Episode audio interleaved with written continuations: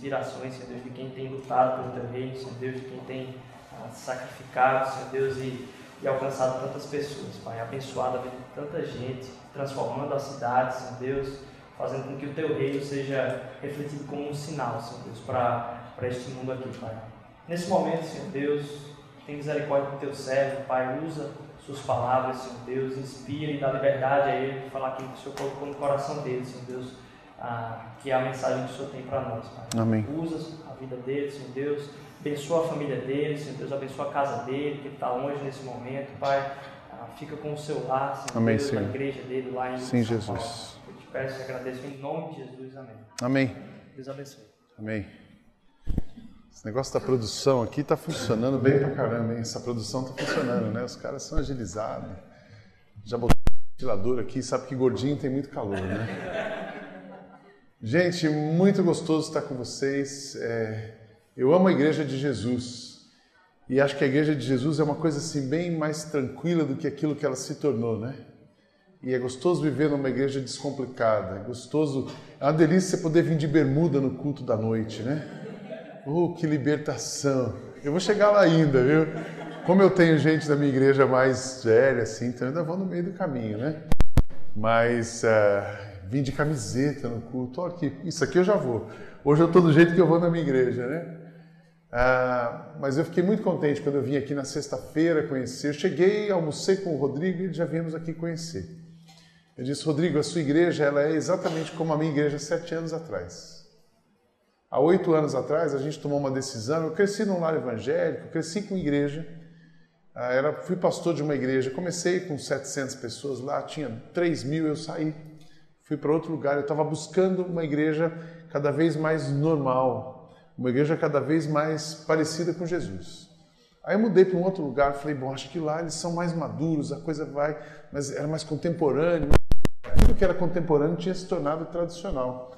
A gente vai criando tradições, a gente vai criando modas, e depois a gente ingessa aquelas modas e elas viram as nossas tradições. Então eu disse, puxa, ainda não é aqui. Aí em 2009 eu fiz uma loucura, aos olhos humanos, que era pedir demissão de uma igreja de 4 mil pessoas e praticamente começar com uma igreja. Era uma igreja de três anos, mas era uma revitalização que tinha 50 pessoas. Então a gente não estava num prédio bonito assim, não. O nosso prédio bonito foi o segundo prédio. Nosso primeiro prédio era uma loja de pneus embaixo e a gente ficava em cima. Era a igreja da borracharia. Aceite a Jesus e ganha um alinhamento e um balanceamento. E a gente foi para lá em 2009 com aquele grupo e Deus tem nos abençoado. E o que, que a gente queria naquela igreja? E é sobre isso que eu quero dividir com vocês hoje. A gente queria uma igreja de Jesus, uma igreja que fosse reformada, mas não uma reforma estética, não uma reforma de contestação, não uma reforma de simplesmente ser alternativo por ser alternativo. Nós queríamos uma reforma da volta à essência de Jesus. Nós queríamos uma reforma de uma igreja sem religião. Eu amo a igreja de Jesus, mas eu odeio a religião. A igreja é de Jesus, mas a religião não é de Jesus. Religião é uma coisa diabólica que o diabo criou para poder afastar o homem de Deus. Mas a igreja de Cristo é Jesus. Então, quando a gente tira a religião, é tão gostoso ser igreja. E aí fui partir para aquela reforma e Deus tem abençoado essa igreja. Hoje cresceu, temos mais de 5 mil pessoas. Estou falando de oito anos atrás, ela tem mais de 5 mil pessoas, mas o número não é importante. O importante é gente vivendo Jesus. E eu falo assim, por que, que Deus levantou essa igreja tão rápido, botou tanta gente no mesmo lugar, para a gente poder servir, repartir, amar, multiplicar isso e encorajar novas igrejas?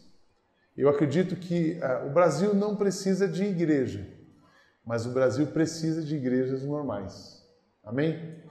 Então, vocês que estão na Mosaico, que coisa bonita. Deus abençoe o pastor Rodrigo, vocês que estão segurando a onda, você que está chegando, se veio visitar hoje, é isso aí mesmo, que vocês não se desvirtuem. Que essa igreja possa ter 50, 100, 200, 400, mil, 10 mil, mas que ela nunca deixe de ser uma igreja de Jesus. Amém? Que ela nunca deixe de ser uma igreja simples. Que ela nunca deixe. Isso aqui é simplicidade. Elegância é simplicidade. harmonização das coisas, né? Tudo bonito. Esse preto é muito elegante. E aquele cara da tecnologia, fala assim, que legal, você chega numa igreja assim, high-tech, jovem, assim, cara, eu tenho um... Aí, não, vamos por e-mail, aí manda por e-mail, a internet caiu, está todo mundo pendurado na internet. Sabe aquelas coisas complicadas? Então a gente faz... Foi muito legal. Ali o brother, nove anos, já estava com o negócio, herdou.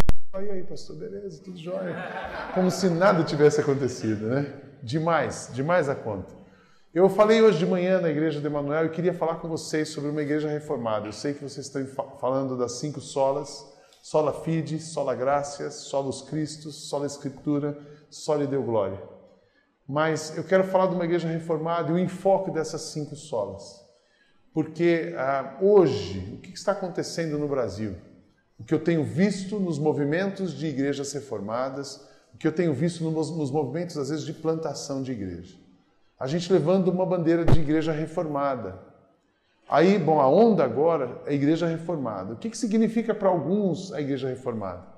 É, o pastor vende camiseta, ele usa barba, o líder de louvor também. Eles cortam o cabelo degradê, né? Quando eu tinha cabelo, eu fazia degradê também. Às vezes ele coloca uma camisa xadrez, trabalha muito bem a parte de mídia, tem uma banda alternativa, descolada, trabalha luz, fumaça. Somos uma igreja reformada. Isso ele muda a estética, uma supervalorização da estética.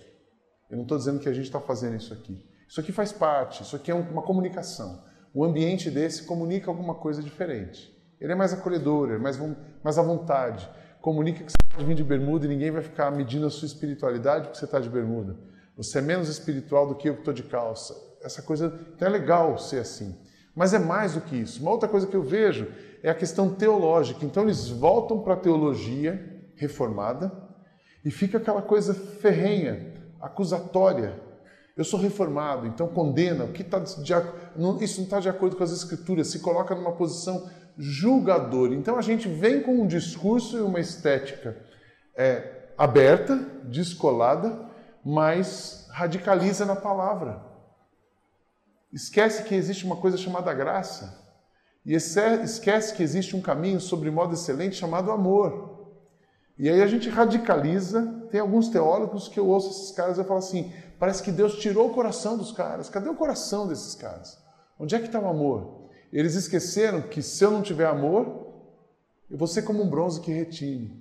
Então a igreja reformada, ela tem, ela é mais do que uma valorização estética, ela é mais do que uma radicalização da teologia dos reformadores.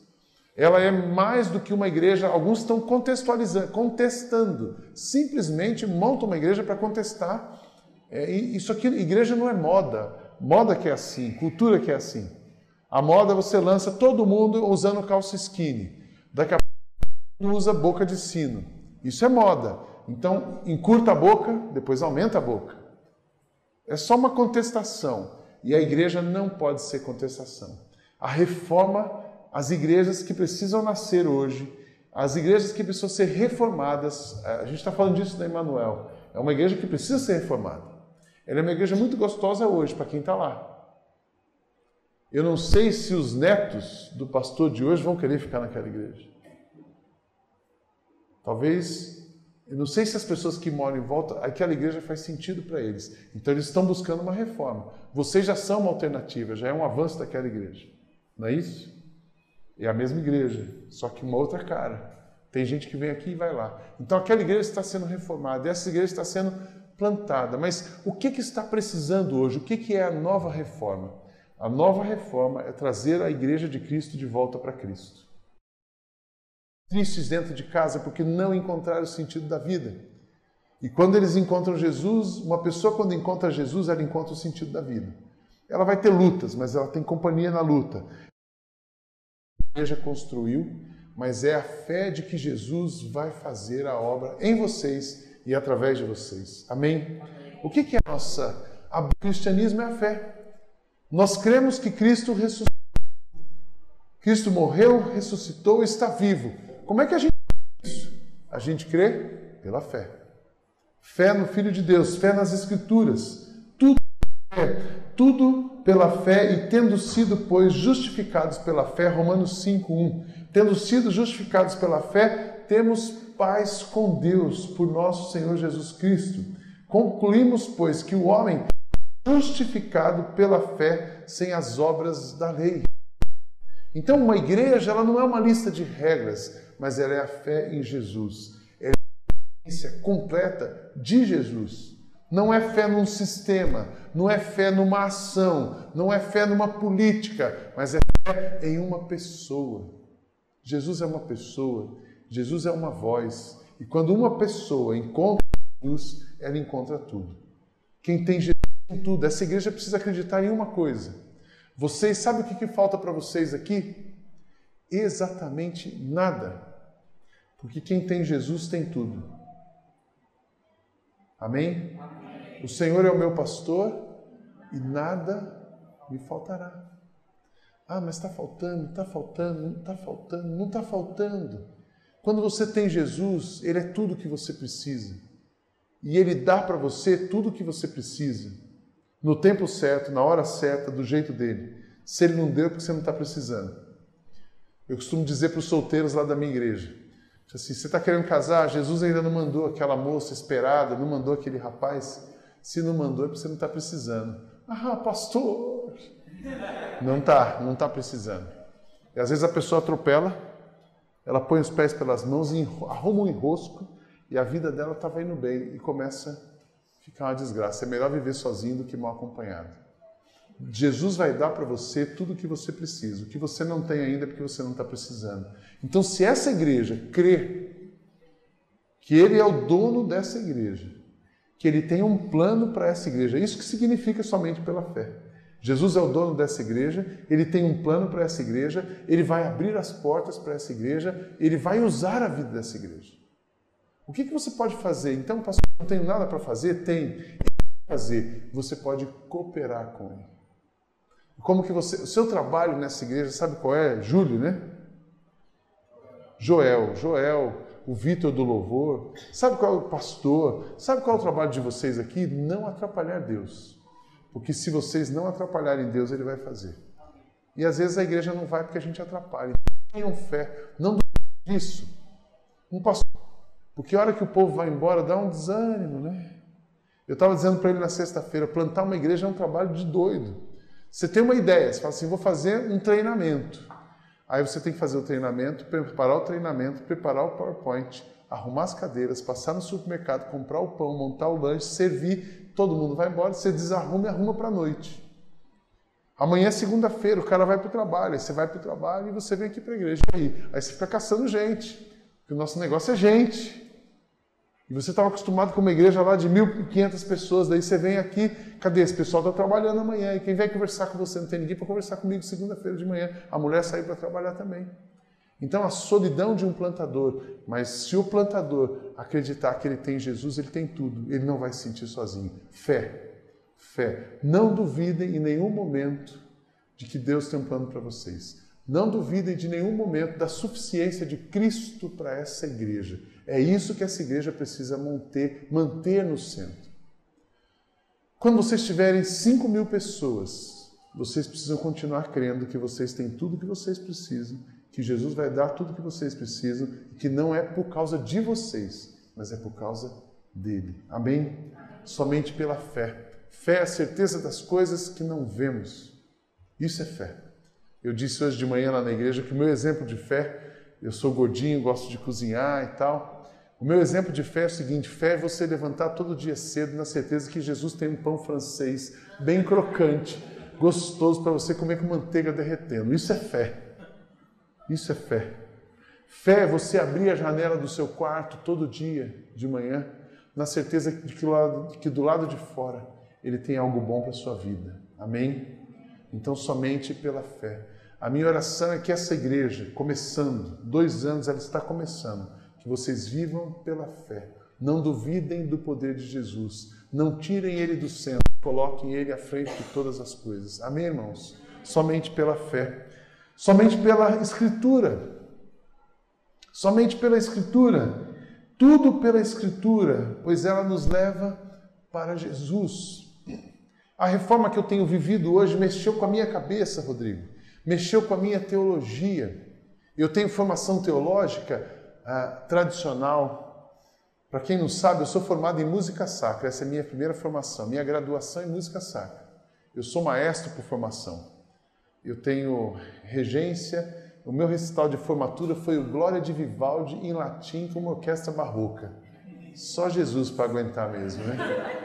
Então, essa minha primeira. Depois eu tive um mestrado, eu tenho um mestrado em teologia, depois algumas pós-graduações e tal. E resolvi fazer um doutorado prático, visitando igrejas no mundo, para ver o que ele está fazendo no mundo. Mas a reforma que a gente tem vivido, plantar uma igreja, mexeu com a minha teologia e tem mexido com o meu jeito de ler a Bíblia.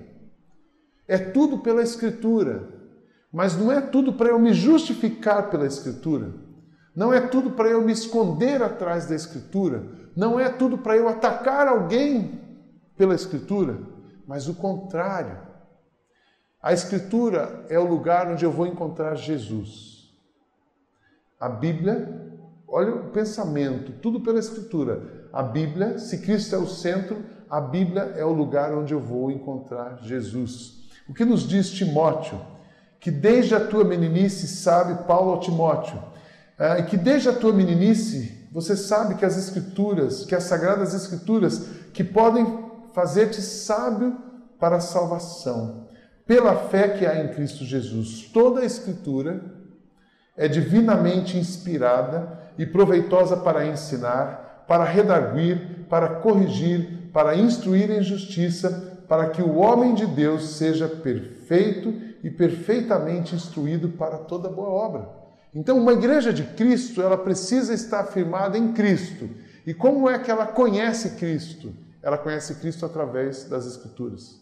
Então, esse púlpito, esse lugar, esse ambiente, aqui não é um lugar da gente pregar autoajuda. Aqui não é um lugar da gente pregar teoria. Aqui não é um palanque político. Aqui não é um, um palanque filosófico. Mas aqui é um lugar onde a gente prega a palavra de Deus. E nós vamos ler a palavra de Deus para quê? Para sermos sábios, nós vamos ler a palavra de Deus para ter conhecimento? Não, nós vamos ler a palavra de Deus para encontrar Jesus. Nós vamos ler a palavra de Deus para ouvir a voz de Jesus. O Pai quer, o Filho diz e o Espírito nos faz, nos dá condição de ouvir o que o Filho diz. Quando eu ouço a voz do Filho, eu entendo a vontade do Pai. É assim que a Trindade trabalha na nossa vida. Amém? Então, irmãos, leiam a Bíblia mas não leio a Bíblia como amuleto. Mas não leio a Bíblia como uma lista de regras. Não leiam a Bíblia como uma coisa filosófica. Não leiam, leiam a Bíblia perguntando onde Jesus está nesta palavra. Onde Jesus está nesse trecho que eu estou lendo. Que Jesus, o que você quer me ensinar? Então mudou meu jeito de ler a Bíblia. E hoje, de Gênesis, a Bíblia não é um livro de histórias emendadas. A Bíblia não é uma coxa de retalhos. A Bíblia é a história da ação divina através de Jesus na humanidade. Isso é a Bíblia.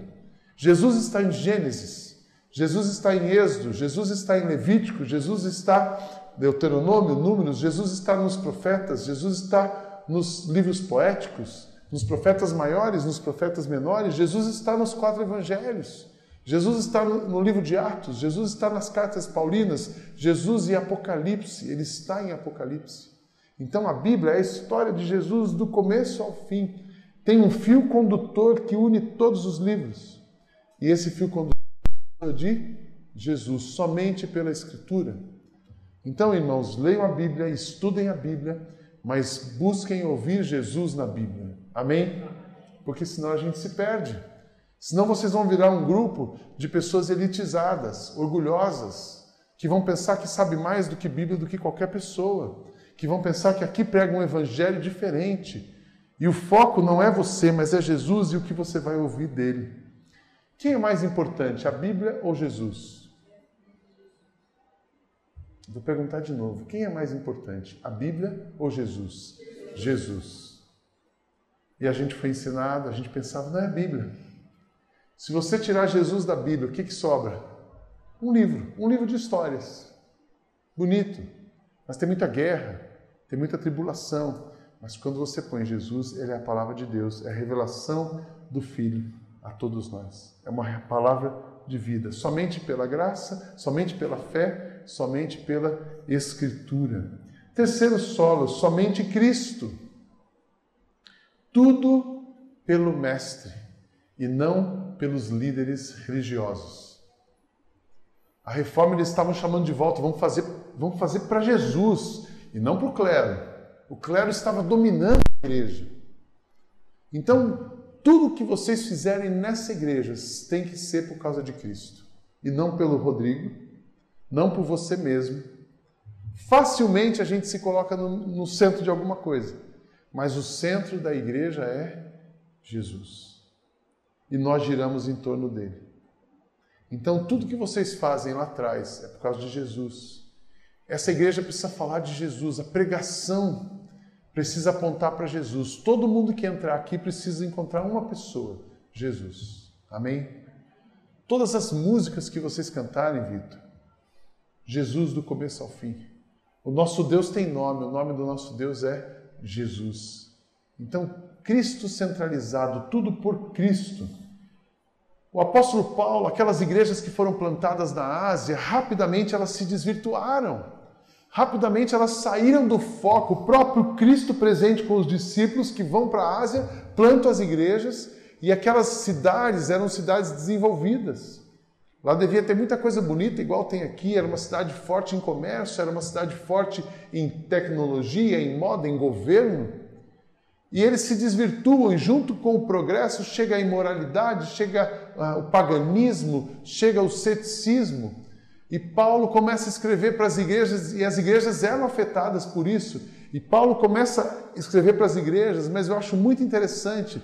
Paulo não faz uma lista de regras batendo nos crentes. Façam isso, façam isso, façam isso, façam isso, façam isso. Não, ele fala assim: gente, vocês precisam olhar para a fonte. E quando ele escreve aos Colossenses, ele faz uma apologia da pessoa de Cristo.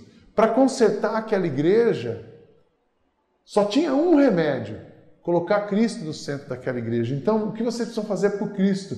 E aí ele começa a escrever sobre Cristo. Colossenses 1, verso 15 a 19, diz assim: O qual é a imagem do Deus invisível, o primogênito de toda a criação, porque nele foram criadas todas as coisas, nos que há nos céus e na terra, visíveis e invisíveis, sejam tronos, sejam dominações, sejam principados, sejam potestades, tudo foi criado por Ele, para Ele, e Ele é antes de todas as coisas. E todas as coisas subsistem por Ele, Ele é a cabeça do corpo, da igreja, é o princípio e o primogênito dentre os mortos, para que em tudo tenha preeminência, porque foi do agrado do Pai que toda a plenitude nele habitasse. Aí depois ele continua, ele fala: Cristo é tudo e está em todos.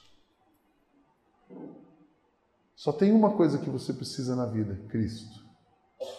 Que a sua vida, que a vida de cada pessoa dessa igreja seja para Cristo. Que você esteja dependendo de Cristo. Que isso que a gente já sabe de corpo, que dele, por ele e para ele vem todas as coisas, que de fato todas as coisas sejam para Cristo. Amém.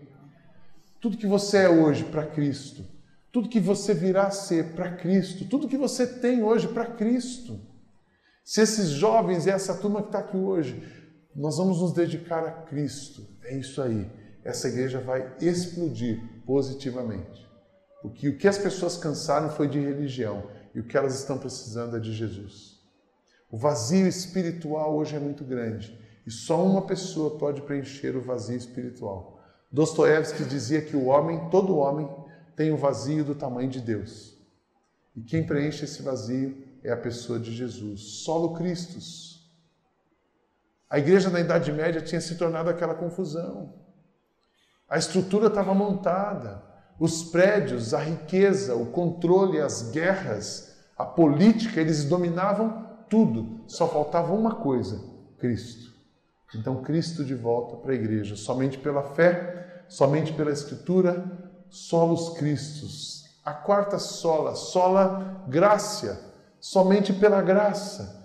Tudo pela graça e não por mérito.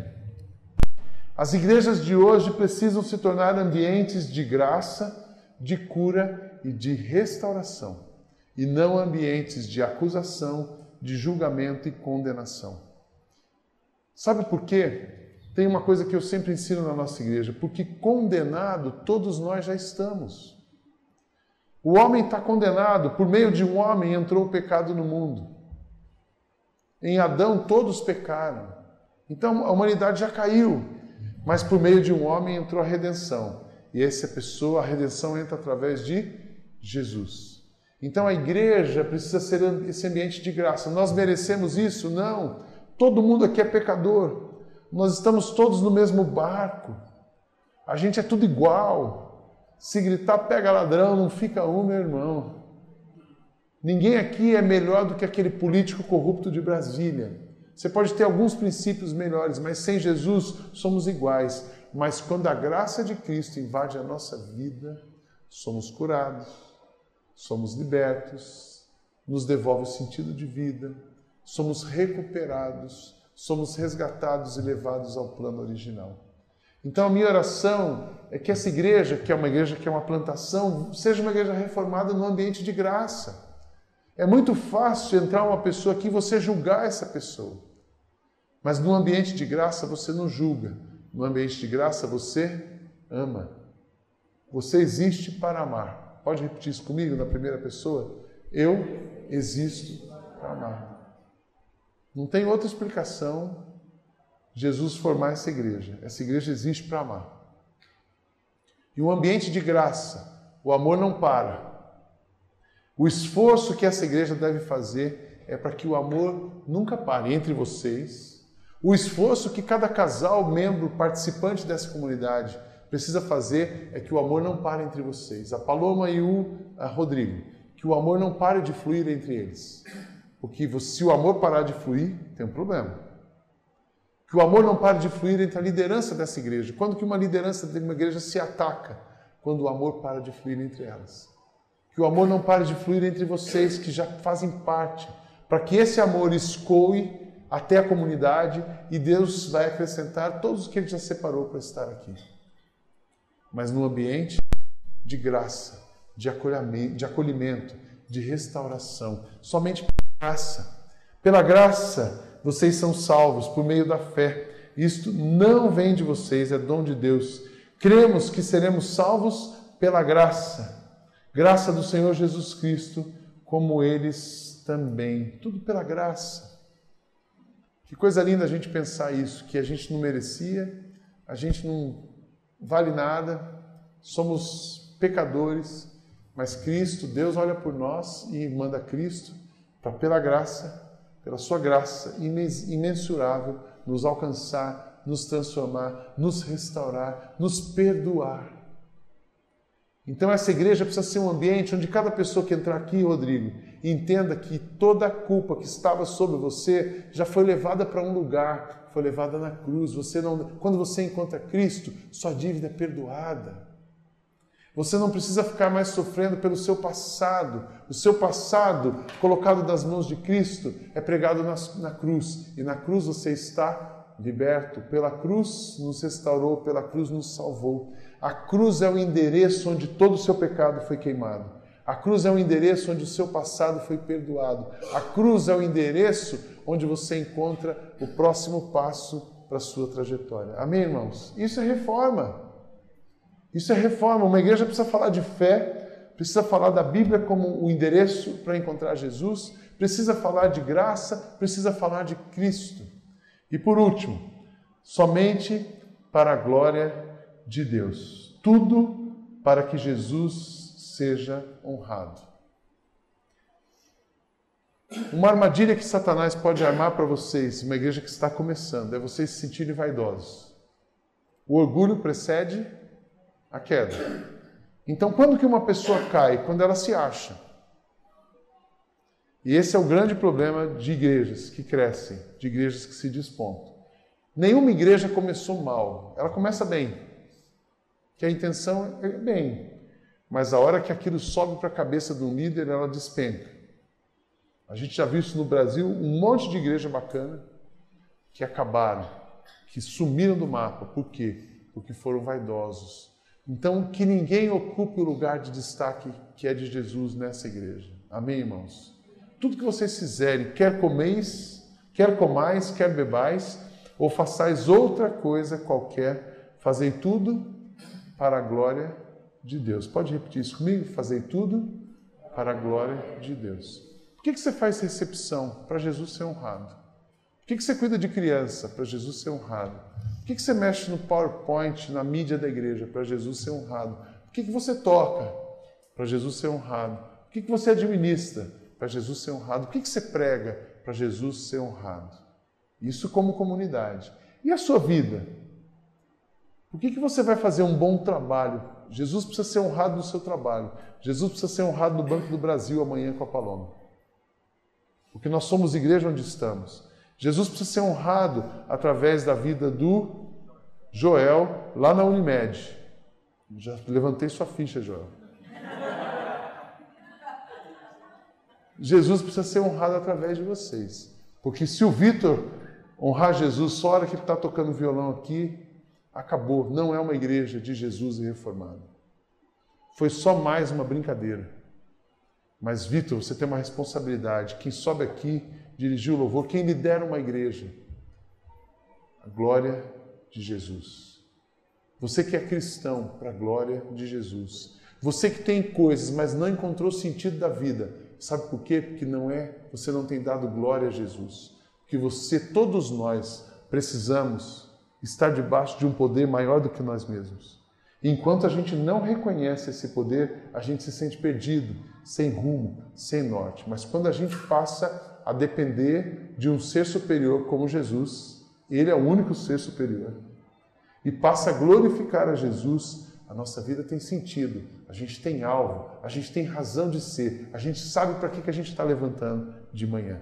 Tudo vem dele, por ele e para ele. Então, que essa igreja glorifique a Jesus em tudo. Cada pessoa que vocês é, abraçarem aqui, glorifiquem a Jesus. Porque quem mandou as pessoas para cá foi Jesus. Sabe uma coisa, Rodrigo, que eu quero dizer para você que está plantando, que me tranquilizou muito no começo da plantação? A gente fica um pouco estressado, né? Assim, será que não vem as pessoas?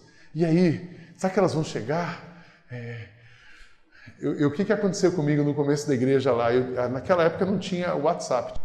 Então, de manhã eu fazia um, um negócio chamado café, oração e violão. Eram os treinamentos. Tinha um café, oração, violão e eu treinando o pessoal para pequeno grupo. Eles nem sabiam o que era pequeno grupo.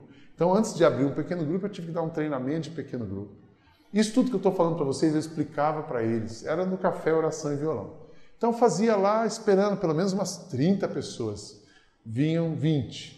Ele falava, bom, deixa eu dar uma cutucada na turma para vir à noite. Aí eu pá, chegava em casa, SMS, ó, oh, te espero hoje à noite, vai acontecer sobre isso. Dava mensagem, dava o tema tal.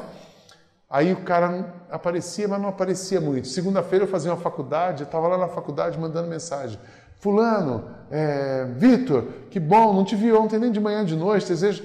Daí o cara assim, nossa, ele está vendo que eu estou lá.